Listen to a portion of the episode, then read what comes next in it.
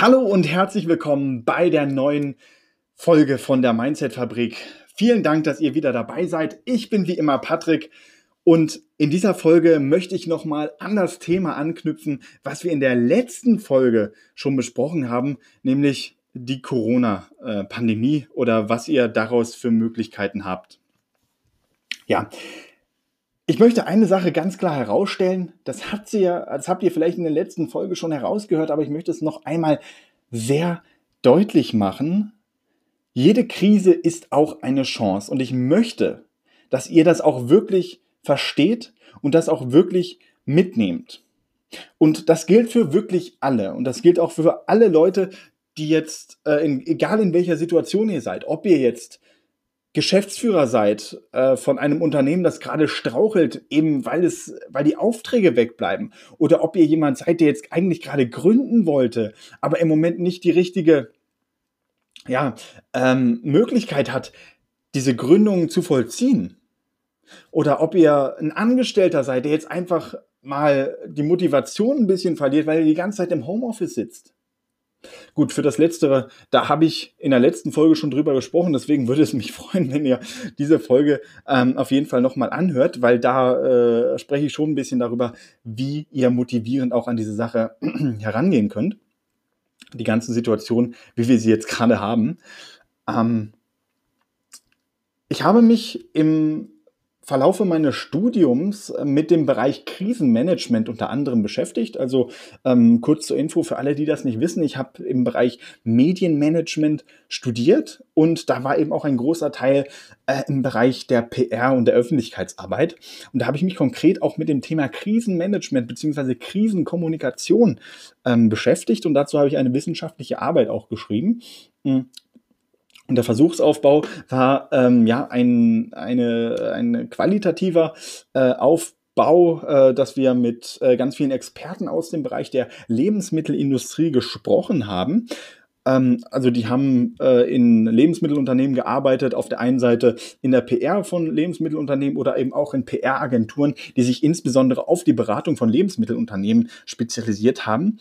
Und da hat, äh, haben wir herausgefunden, dass es dass diese Mentalität, eine Krise ist auch immer eine Chance, sehr deutlich war. Da hat mir ähm, einer dieser Experten gesagt, dass ähm, er hat mal, mal ein Beispiel genannt äh, und gesagt, wenn wir jetzt einen Rückruf bei einem Lebensmittelunternehmen äh, haben, da sind meinetwegen Maschinenteile in, in, äh, in die Erbsen mit reingekommen oder da waren ähm, äh, keine Ahnung, da waren irgendwelche Verunreinigungen äh, bei den Lieferanten, dass wir gesagt haben, okay, wir müssen jetzt einen Krisenplan haben, den wir auch Punkt für Punkt abarbeiten. Das ist eine sehr, ist eine sehr wichtige äh, Information, die man da auf jeden Fall aus der PR rausziehen kann. Aber sobald dieser Krisenplan abgearbeitet ist, ist es eine sehr interessante Perspektive, diese Krise auch als Chance zu sehen. Und zwar nicht nur einfach so, wir sind jetzt be beispielsweise transparent, wir sagen euch, ähm, da und da ist die Verunreinigung hergekommen, sondern wir ändern auch in gewisser Weise unsere Struktur oder das, was wir kommunizieren und vorhaben. Ja? Ähm, oder um da konkret zu sein, sollte ein Rückruf kommen dann ist natürlich die PR-Agentur, äh, beziehungsweise die ähm, PR, äh, Entschuldigung, die PR-Abteilung darauf dazu bemüht, diesen Fall so gut es geht eben aufzuklären, ja. Aber ähm, viele Unternehmen sind dann dazu geneigt, für den, für den Zeitraum der Krise eben diese Transparenz aufrechtzuerhalten und die danach sofort wieder abzustellen. Und die Experten haben halt gesagt, eigentlich ist genau das jetzt die Chance, weil wir präsentieren uns jetzt als das Unternehmen, was immer äh, transparent meinetwegen kommunizieren kann und das behalten wir auch nach der Krise bei. Denn so können wir unsere Strategie neu umstellen und dadurch neue Glaubwürdigkeit schöpfen. So, das ist, war jetzt ein Beispiel, was ich damals in meiner, äh, in meiner Tätigkeit als Wissenschaftler, sage ich mal, ähm, herausgefunden habe, was mir, was sich wirklich in meinen Schädel eingebrannt hat. Und genau diese Geschichte solltet ihr jetzt auch in euren Alltag übernehmen. Wie meine ich das? Ich gebe euch mal ein Beispiel ähm, weil anhand von Beispielen kann man sich das immer ein bisschen plastischer vorstellen, ja. Ähm, stellt euch vor, ihr seid ein Gastronomiebetrieb und aufgrund der aktuellen Auflagen könnt ihr natürlich euer Geschäft nicht öffnen. So, da ist natürlich der erste Schritt, der wirklich sehr gut und auch wichtig ist. Ihr bietet jetzt einfach euer Essen ähm, als Lieferservice an oder ihr macht ein Essen to go oder irgendwas, was jetzt gerade auch viele andere Gastronomiebetriebe machen. Ja, das ist schon mal ein ganz guter Schritt, um, sag ich mal, das Geschäft am Laufen zu halten.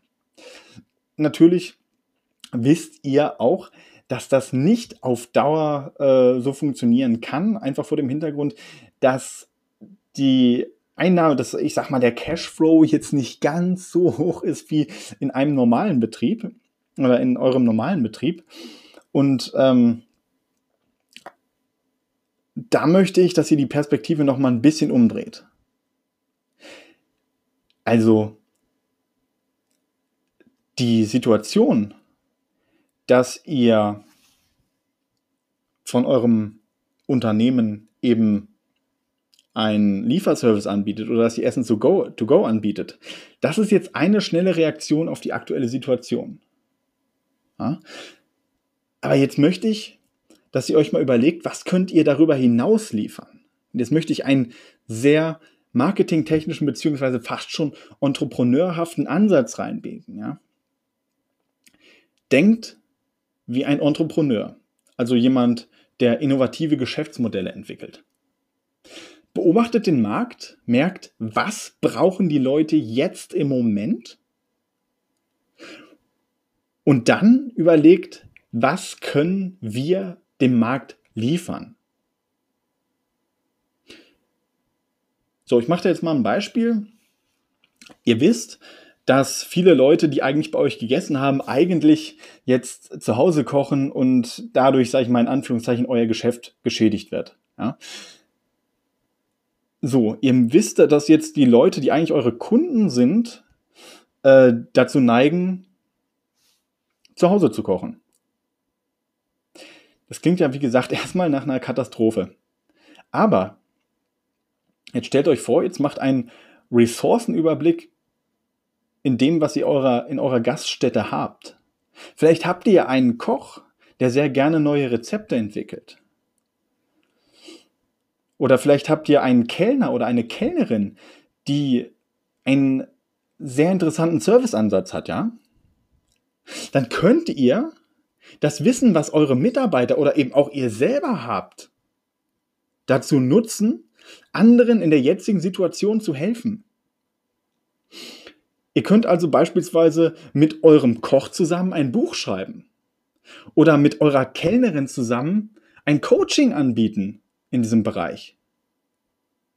Das sind jetzt nur Gedank äh, Gedankenanstöße oder äh, stößt jetzt nur Gedanken an, wie auch immer. Ähm, oder ihr könnt auch eure jetzige Situation auf YouTube oder in einem Podcast dokumentieren. Es gibt bestimmt viele Leute, die das jetzt interessiert, denen das jetzt hilft. Und euch hilft es vielleicht auch über die Krise hinwegzukommen und nach der Krise eventuell auch mehr Tische zu verkaufen. Weil jeder eurer Kunden wird sich dann daran erinnern, ey, das waren noch die, die über die Krise immer diesen super Podcast gemacht haben oder die über die Krise immer ähm, diesen tollen YouTube-Channel hatten oder ich habe das Kochbuch von denen gekauft.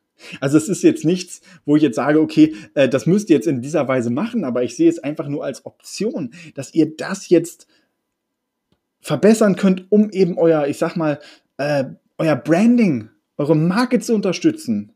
Nutzt es. Und dieser Entrepreneur-Ansatz, der gilt natürlich auch für alle, die sich das jetzt anhören, die sich gerne selbstständig machen wollen, ja? Ich sollte mir dieses Ja abgewöhnen. Aber ihr versteht, was ich meine. Beobachtet die Leute, merkt, was will der Markt und was kann ich liefern und dann bietet es an. Leute, es ist eine wahnsinnige Chance und wenn ihr jetzt auf Zack seid, dann könnt ihr ein wahnsinnig tolles Geschäftsmodell aufstellen. Egal, ob ihr euch jetzt gerade in der Gründungsphase befindet, ob ihr euch nebenberuflich selbstständig machen wollt oder ob ihr eben ein mittelständisches Unternehmen ist, das jetzt gerade ähm, gestrauchelt ist.